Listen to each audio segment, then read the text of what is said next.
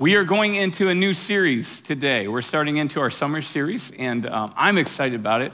We're going to be looking at one of, really one of the favorite stories that Jesus told. And it's a favorite because it really does talk about God's love for us and how willing he is to, not just to kind of let us back in, but man, how he just overloads us with his grace as we come back to him. Amen. And that's something I know that all of us, if you've experienced that grace of God that comes through Jesus Christ, that is something that completely transforms your life. I know that from my own story, I've told you guys many times, I felt that away from God. And I felt like, man, it took me a while to get here, so it's going to take a while to get back. And I turned around and felt like I bumped right into him because he had been with me the whole time. And to know that grace of God is transforming. Amen? Amen. Have you ever thought about how deeply we despise? I mean, down to that kind of visceral level where it stirs you in your gut, how much we hate injustice. You go, well, I don't know that I hated that much. No, we do. How much we hate when the bad guy gets away with the bad things that they do, right? We hate it. We hate it. We hate it. Have you ever watched a movie that had this ending where the bad guy gets away and you just felt sick when you came out because of how it left the story? Or have you ever watched the news and you see this story about some criminal or some sociopath who kind of gets off with an easy sentence, I mean, even with an immunity bargain because they testify against somebody else or something like that, and it so unsettles you that you just can't even sleep that night? I mean, we hate it. Human beings are not wired to deal with injustice well. It doesn't sit right with us. And to the point that when we are the ones who are causing it, we have to rewrite the story, don't we? We have to retell the story so we don't look so bad, so we can even live with ourselves, because it doesn't sit well with us, any of us. History books are filled with stories that have been respun, aren't they? So that the victors can live with themselves more comfortably and live with the violence that they've caused and the things that they've done. And then we look at religion and we say, religion then has to be one of two things. Either religion is this way of us psychologically dealing with the fact that bad guys get away with bad stuff all the time, because they do. And so we kind of tag on this last chapter of the story. We make up some power in the universe that's going to bring everything and make it right, and justice is going to be served at the end of this big story. Or actually, there is a God. And the reality of the universe is that it's been created by a God who cannot stand for injustice to just be hanging out there. And in fact, that's why we who have been made in the image of God have such a hard time dealing with it if we really face it. Because we've been created in the image of a God who cannot let sin win, can't let injustice stand. God is not letting sin have a final say. And God is not letting sin kind of rule the day. That's not what he's about. In fact, the next several weeks, we'll be looking at the story that shows us how God never lets sin win. But he doesn't go about it the way that we think he will, or the way that we might handle it, or the way that we sometimes hope he will, especially when it has to do with others, right? In fact, there's a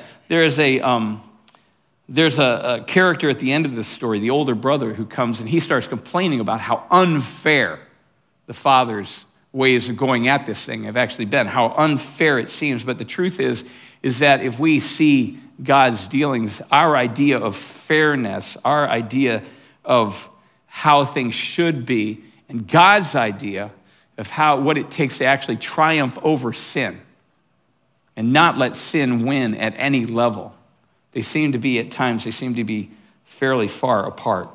But this is a story about how we, who belong to God, Not only do we watch this story unfold, not only have we seen this story unfold in our own lives, but we who have become part of God's household, how do we also participate in this work that God is doing to make sure that sin doesn't win, that injustice doesn't rule the day? Not just in our own lives, not just seeing sin doesn't triumph in our lives, but seeing that sin doesn't triumph in the lives of those around us as well. So let's stand together.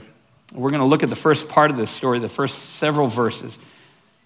This is the story of the prodigal son. It's found in Luke 15, and this is verses 11 through 16. Jesus said, "A man had two sons. The younger of them said to the father, 'Father, give me the share of the estate that falls to me.' So he divided his wealth between his two sons.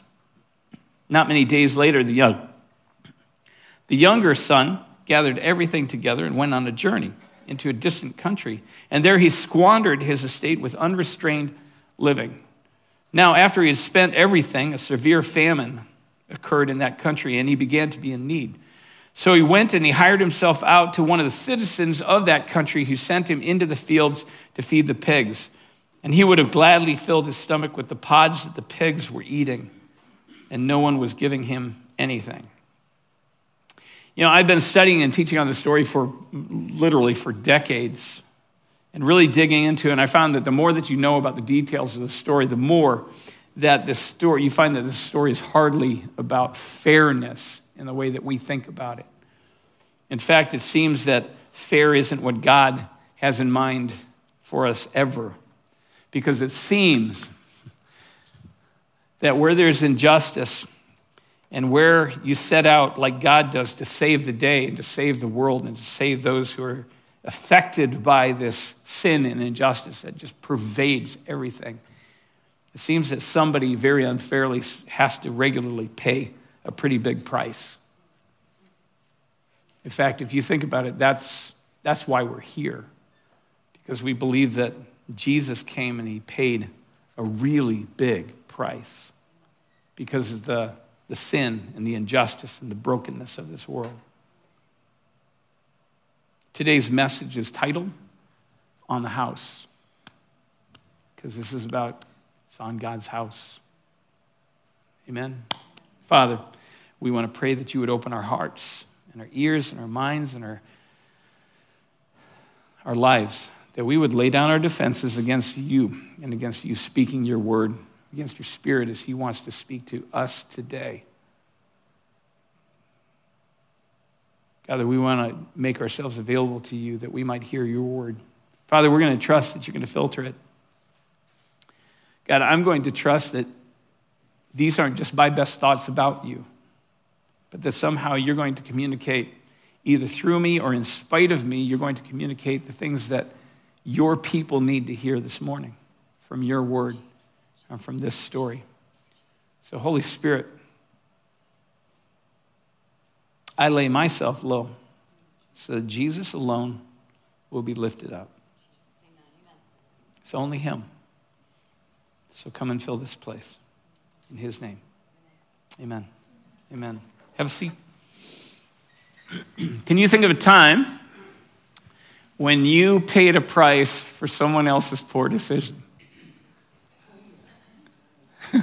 When I was 8 years old, my sisters, they had this bunk bed that they shared, and they had this metal ladder that was attached, to the top. So the top bunk, you could climb up it. But we used to take that ladder off. We'd detach it. We'd pretend we were in the circuits, and we'd try and climb as high as we could on the ladder without anybody holding it up.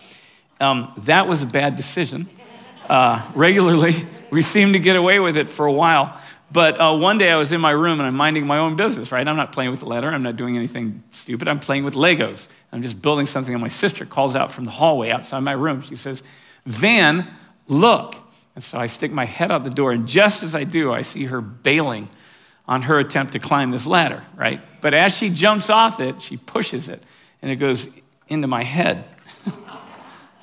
So her bad decision, but I was paying the price, right? Because then I had to walk around from then, after that day, I had this big, this bald patch where they had to shave, to get the stitches in, and it had all these gnarly, nasty, black stitches hanging out. So I had to look weird for several weeks because of my sister's poor decision. And And honestly, that's an easy one, right? That's getting off easy. But we regularly pay for other people's bad decisions. Sometimes we pay higher prices literally at the store because people decide to shoplift. We pay regularly higher premiums on insurance because people decide to commit fraud. We pay for the greed and ambition of big corporations as they sometimes decide they're going to bypass regulations and they end up poisoning the water that we drink or the air that we breathe. We pay when superpowers decide to impose their will or decide to work out their differences by means of war. Sometimes we pay with our lives or with the lives of those that we love. We pay with injustice when people decide to make bad decisions, and those decisions have impact on our lives. All of us carry the scars and carry the wounds of betrayal by those we thought were our friends, carry the rejection of those that we love, carry the misunderstandings that we have gone through, and also the poor intentions at times of people intending to do sometimes even the right thing, sometimes the wrong thing, and it coming out wrong. So whether small or large, whether you end up with stitches or whether you end up with a war that just devastates, or whether you just end up with generation after generation after generation of injustices, we all carry the scars, and we pay. We pay for others' poor decisions. And we carry thoughts about these things in our head, right? I mean, sometimes, depending on how much you have paid, we carry this, and they're constantly filling our minds. One of the questions that comes up in the story of the prodigal son is, we think about that regularly, and that is part of the story we're going to see. But do we ever think about what our bad decisions cost God? We think about that. In this story of the prodigal son, Jesus tells this story about this man. He has these two sons, and we read it, and we think, you know, this younger son, he seems to be making a reasonable request to the father, right? He comes up and he says, "Dad, I'd like to have my share of the inheritance." And it makes even more sense when you think about in the custom of that day, he knew he wasn't going to inherit the farm, right? That was going to go to the older brother. So he might as well get, you know, his chunk of the pie and go off and try and make something for himself. But in reality, in that day, what the son said and what he did was just appalling, was shocking to the people there, because really, essentially what the words that he spoke, they really meant something more like this: "Father, I wish you were dead. I wish you were dead, because that's the only way that I'm ever going to get this inheritance. So I wish you were dead right now. And I feel like I have the right, and I've earned the right to demand this kind of thing from you right now because of all that I've done. Because I have a better plan. I have a better plan than yours. I have a better idea of how to make money and how to really make a better life for myself. And so I want to take this money. I want to go a distance away. I don't want to just go far from you in distance in terms of geography. I'm going to move far from you in terms of how I live my life, in terms of my concept of what I'm even trying to do, because I am certain that I'm going to do better than what I see going on here." That's what he's saying. And so in that, here's this son. I mean, he's arrogant. He is insolent to his father. And we're going to find out also that he's also very ignorant, because he ends up showing off that he doesn't know what he's doing. But what about the father? You know, a father in that day, this father, he had the right. He could have put the son to death for saying something like that, and nobody would have asked him any questions about it. At the very least, he could have sent this. He could have stripped this son of all his rights. He could have kicked him out. He could have sent him out and sent him packing with nothing, disinherited him, disowned him, and sent the son to find out. And again, nobody would have questioned. But the question that the people that were hearing this story, they would have said, "Well, why didn't he? Why didn't he do that?" Well, it's because this is a story about, this isn't just any father that this story is about. This is a story about God, who Jesus is trying to show, this is our Heavenly Father, and he's really different. He goes at things very differently that we might go at them, he goes at them very differently than we might expect him to. But a question this should raise in our minds is this: how many times do we act this way or say these kind of things to God? How many times do we turn to God and we say, you know what? I'm going to take those resources that you've made available to you because I believe I have a better plan. I have a better plan for how I can live my life and spend my time to make things better for myself and make it more wealthy, make it more abundant, make it more palatable to me. And we believe that by right, these resources should fall to us. These things that, how many times do we act as if, we do these things and we say these things to God? We act as if we're going to run off, and so we speak very, very insolently to God. We just turn our backs. We even sometimes, we essentially curse him on the way out the door. And we do this in spite of the fact that we and everybody around us knows that God has the power, that he has the right. He could just put us to death right there. He could just end our lives. That could be the end of our story right then and right there. And nobody would ask any questions about it. But he doesn't. And again, we say, why? Why? Why doesn't he act like someone would act here? Because he's up to something. He's up to something. He's up to something in our lives. And we want to find out what that is. That's what this story is about. Another thing that we don't always understand when we read this story, and we're going to work through this introduction this morning because there's so much here. But one of the things that we don't understand was we don't really understand what the son was asking for when he says, Father, give me the portion of the inheritance. And we don't understand how that was actually going to impact this household. We don't think about that. And we don't think about that in our lives either. But in this day, the inheritance between two sons, it wouldn't have been split 50-50. The older son always got a double portion. So the older son was going to get 2/3 of the inheritance. The younger son was going to get 1/3 of the wealth, of the kind of the value of the household. 1/3. So he was coming and asking his father for 1/3. I don't care how big of an operation you are running, but 1/3 of the value of the household, that was going to make a dent.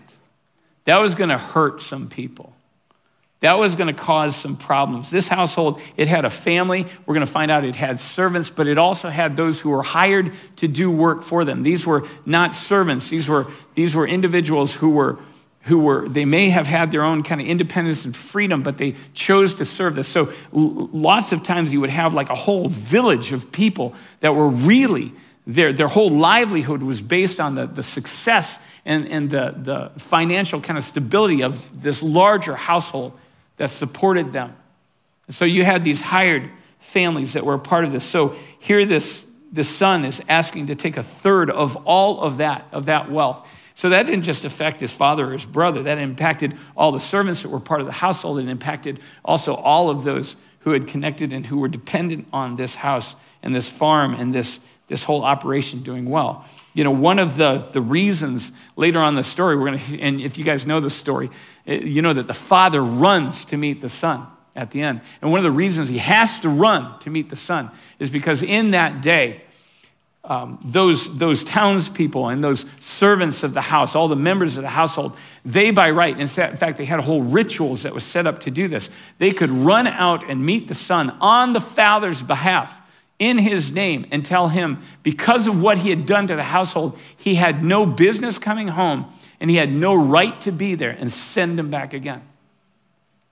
So the father, if he was going to welcome the son back in, he had to run to meet the son so that he would beat all these people with issues.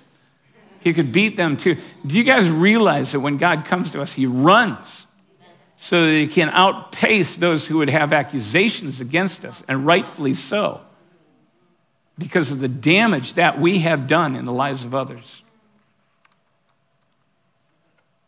Do you realize there's this other character in this story, the older son who's sitting out there. Do you realize that Jesus is the one that showed us as the older son who actually came in the name of the Father? And Jesus' life was that picture of the Father running to us to make sure that we were not accused and condemned, but rather that we were welcomed back into the life that God had intended for us. But then also, as we think about this, do we consider the price? I mean, do we really ever look at the price that our sin cost other people? Do we see the price that they have to pay when we do stuff like that? We insult God when we do stuff like this. We injure others. We hurt them. Even when we try and convince ourselves that nobody got hurt in the deal, right? And we regularly use that line, don't we? Well, this only will hurt me. No. This story, it makes really clear any time that we decide to step out from God's house, any time that we try to move out from under his governance, any time that we try to move out from under his ways and his purposes, we try to take his resources and leverage them for our good. Anytime we do that outside of his will and his ways, we damage the lives of others, and we put others at risk. Do we own that? Do we believe that? Do we know that? Of course not. I mean, we couldn't live with ourselves if we did that. Again, we have to re-spin the story. We have to say, "Oh no, God was with me on that one."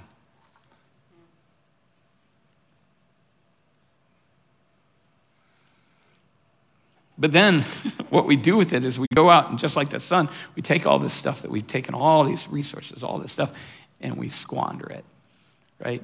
We just spoil it. Now, this word that's translated squander here, right? The word is actually a word that means scatter. It's like scattering seed. Because on the one hand, it could mean that you scattered seed. When we scatter seed, we expect to take a certain amount of seed and you plant it, and as a result of scattering it, it comes up in a crop and you get more seed than what you had before. But there's a way of scattering badly. And if you do that, then it just kind of wastes everything. And this word had that in it as well. So in this case, the son goes out and he scattered the wealth that he had, all of this wealth, a third of the wealth of the household. But he scattered it in all the wrong ways, in all the wrong places. And so when this famine hits, right, and tests, all along comes this test to see how well he's done in preparing for the future and setting up a place that's of safety for himself and safety for those who depend on him. He sets up this thing. What he finds when this test comes is that he hasn't done very well because he has nothing in reserve. Right? He has no farm that's producing anything. He hadn't even made friends who were good enough friends. With all of that resource, he hadn't built enough relationship with anyone that they would take him in this hard time. But instead, in this time, what we see is that he had tried to go out and he said, "Father, I have a better plan than yours." But we find out that his plan wasn't very good. He had failed. He had failed on every level with this idea because he had nothing to show. He had squandered everything. So by the end of this short section, what we see is here's a son, and he started out in this healthy home where he was loved, and he was a son, a beloved son. And he started out so loved in such an environment that even when he demanded something as just absurd as a third of the wealth of the household, because of the grace, and it was because he had asked, he was given it. And by the end of the story, where he ends up is here's his son, but he's not a son, he's not anybody's son. In fact, he's known by nobody, and he's impoverished, and he needs even the basic needs of life. And it says that he's living among people. He's feeding their pigs, and he's wanting to just eat the food that the pigs ate. And if you understand the language there, what it's saying is, they were not letting him even eat their food. The pigs or more valuable to these people than he was. So if you look at where he came from and where he was now, this is the result of his plan. And to the Jewish people that were hearing this story, they're going, oh, that's bad. I mean, you talk about the lowest of low. When you're not even considered as valuable as the most despicable, unclean animal they could think of, the pig, says, this guy's fallen. You know, it's interesting to watch, you know, even over the course of my lifetime, to watch how people have tried so hard to get God out of the picture, to get God off our backs, to try and get out from under this oppressive house that we live in that God has made, with all his rules and all the ways that he tries to keep us from having such a good time. He tries to just how they tried to take all the things, all the things that he has given us, all of those resources. We've seen people try to live a life without God. And what we've ended up with is we're in a state now where people are struggling to find any reason for that anyone has any real value in this world. They're trying to figure out what gives us any basis for considering anyone. I mean, we'll use the words like value and meaning and purpose, and we'll use them, but they end up coming off really, they're dried up, they're empty. They're like those dried up pods that those pigs were wanting to eat. Even if we were able to consume those words, and when we do, we try and just eat those words, and they're empty. They leave us empty, because they have no content to them anymore. Because outside of the house, outside of God's house that gave meaning to life and to any of those words, they're just empty shells, and we find ourselves starving. We find that we're a long way from home, and our world is a long way from what God intended it to be. And our lives are a long way, and we have squandered everything that we took from his house that we thought would make life good, right? So in a few short verses, we not only see the fall of the sun, we see, well, yeah, that's us, right? There we are. There we are. There's our issue. So what do we do with that? What do we do with that part of the story? Well, first I want to encourage you guys with something, because we're going to be going through this story for the next several days, or next several weeks. And because of that, this is God's story that he unfolds the solution to this problem. So if you're wondering what the solution to this problem is, you're going to hear more about that in the coming weeks. So I would encourage you to either be here or to tune in, because we're going to be unpacking this story. And God gives a much better, much fuller description of what the solution of this is than I'm going to give in the next 2 seconds, right? So start reading the story. Get into Luke 15. Start getting familiar with it. Live in it. Let God speak to you in it. Get familiar with this, because we're going to be seeing what God has to say in it. But then come back in the coming weeks, because this will be building. But immediately, if you are one of God's children that have wandered off from the house, right? And that's all of us, isn't it? I mean, some of us would like to think that we're the older son who stayed next to God, through thick and thin, and we went through, this evil younger son ran off. But that older son, the only reason he's introduced is just an example of somebody, even though they're in the house, they're far from the house. And we're going to find that out too. Do you guys know that the only true son that stayed with God through thick and thin, there's only one? Jesus was the only son that stayed with God and stayed loyal to his purposes and his ways. There's only one. The rest of us are all that young one that went running off from the house. We're all that son that went and wasted everything that God gave to us. We have all done that. And so the first, if you are that arrogant, we hate this, we don't like saying this about it, arrogant, insolent, ignorant, squanderer of all God's possessions, if you're that, then turn around and start making your way back to the Father. Because that is what this story is about. Turn around. Admit to God that you spent most of your life insulting him and injuring other people, because you have. Admit to God that you have spent most of your life trying to prove that you could do better than he, and that you failed at it. Admit to God that he, even though he's had every right to strike you dead, right? We talk about people, oh, you're gonna get struck by lightning. God has every right, right? I mean, there's so many times per day that he could strike me dead because of what I've done or what I've thought or what I've said. But he doesn't. And why? We need to know this. And this is why we turn around, because his desire is to find you. His desire is to rescue and restore you.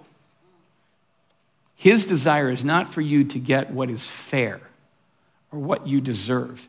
Any one of us to get what is fair or what we deserve. His desire is instead that you might lay hold of the life that he intended from you from before the foundations of the world, which is so much beyond what anything you could ever think to ask for in fairness.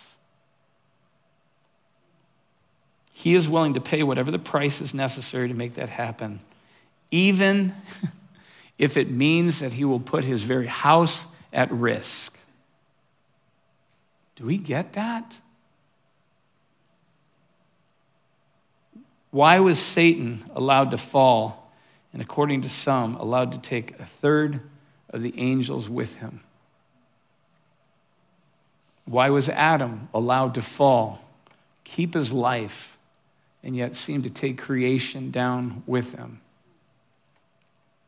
Why do we at times fall and seem to be allowed to take so many people with us? Why does it seem that God just lets the hit, the cost, the payment for that just stand as on the house, paid for by him, absorbed by him and his people and those who don't seem to have any? Why?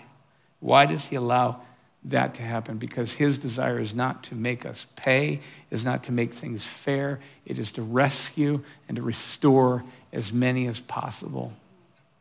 So if that's you, start making your way back home, because he is waiting for you to return. But then this, if you are a part of the household of God, if you've already made your way back home, if you're now in this, we need to remember this, right? We need to remember some things about this household. In this house, people are the value. It's not the stuff. It's not the little trivialities of this world and the things that we think will get us ahead in this life. It's not about that. It's not about wealth. It's not about the resource. Do you see how easily the father lets go of a third of the wealth of the household? Because it keeps open the opportunity that this one insolent, arrogant, ignorant son might find his way home. And it keeps the door open. And he does that for every single one of us. And we need to remember that this is the God who did that for us. This is the God that does this for others. People are the point. Relationships are everything in this house. Our Father, he may be good at building wealth and building abundance within his house, but is not for the sake of boasting. It's for the sake of those people who are within that house, those people he loves. It's for the sake of blessing the lives of those who live in his house. So in this house, we value people. We value people, and we look to God to see how much do we value people? How much do we invest in relationships? Look to the Father. Second, in this house, slights around these things, this material stuff that has no value to him, it's not worth holding on to. Do Do you see how this father, he doesn't hold a grudge. He doesn't raise an issue about these things that ultimately don't matter to him.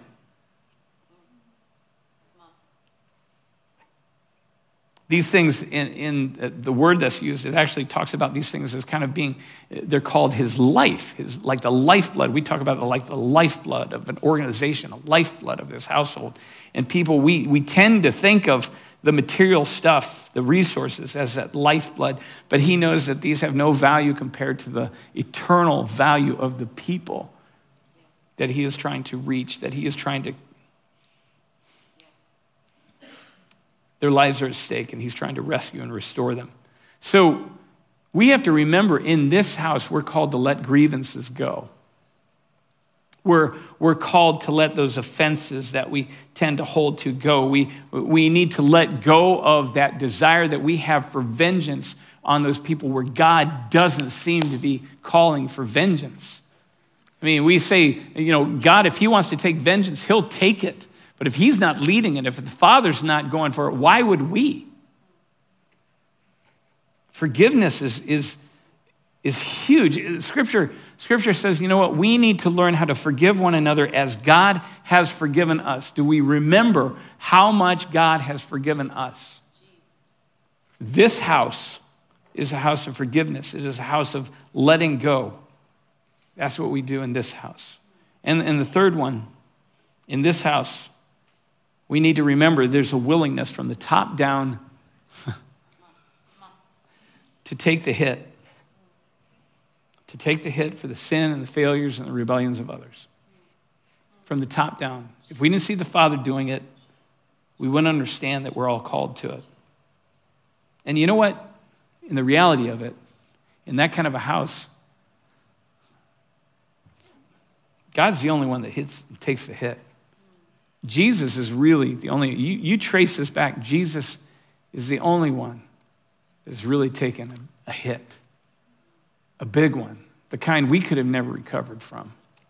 He took it, and he took it not just for himself, he took it for us so that we wouldn't have to take that hit. But in this house, no matter how impersonal, how unfair things seem to get, in this house, the hit is always on the house, right? It's nothing that we, says in 1 Corinthians 13, it says, you know what? Love is patient, love is kind, love does not take account of his wrong suffered. Because in this house, we have decided we're going to join the Father in his plan for how he is going to redeem and to restore and to rescue his prodigal sons and daughters. Amen?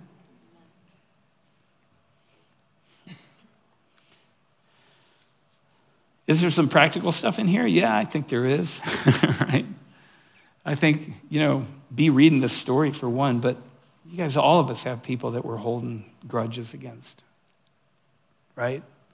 We all have people that we can forgive. That doesn't mean that you're suddenly buddies with them. You know, everybody who you forgive isn't immediately, you know, a new person. That doesn't mean that you put yourself in a place that you continue to be brutalized by them, or you continue to be, you know, that you just stand by. And that's not about that. This is about, though, that you have to, if you're going to join the Father, you let them go. You let their sins go. You let the grudges go. You let the offenses go. You forgive them. You let it go. Because otherwise you can't join the Father in what he's doing. So let it go. And the third one is, you know, invest. Invest in relationships, you guys. You know, I said at the annual meeting, and I'm going to throw that out here too. You guys, we want to spend this summer getting connected better to each other. So find some people you don't know. Invite them over for a barbecue, meet in the park. I don't care what you do. Go play frisbee, go bowling. I don't care.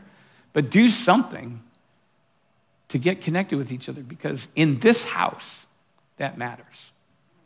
In this house, that's all that matters. It's about the relationships with the people that God has brought together in this place and in this family. That's where the value is. Amen? Amen.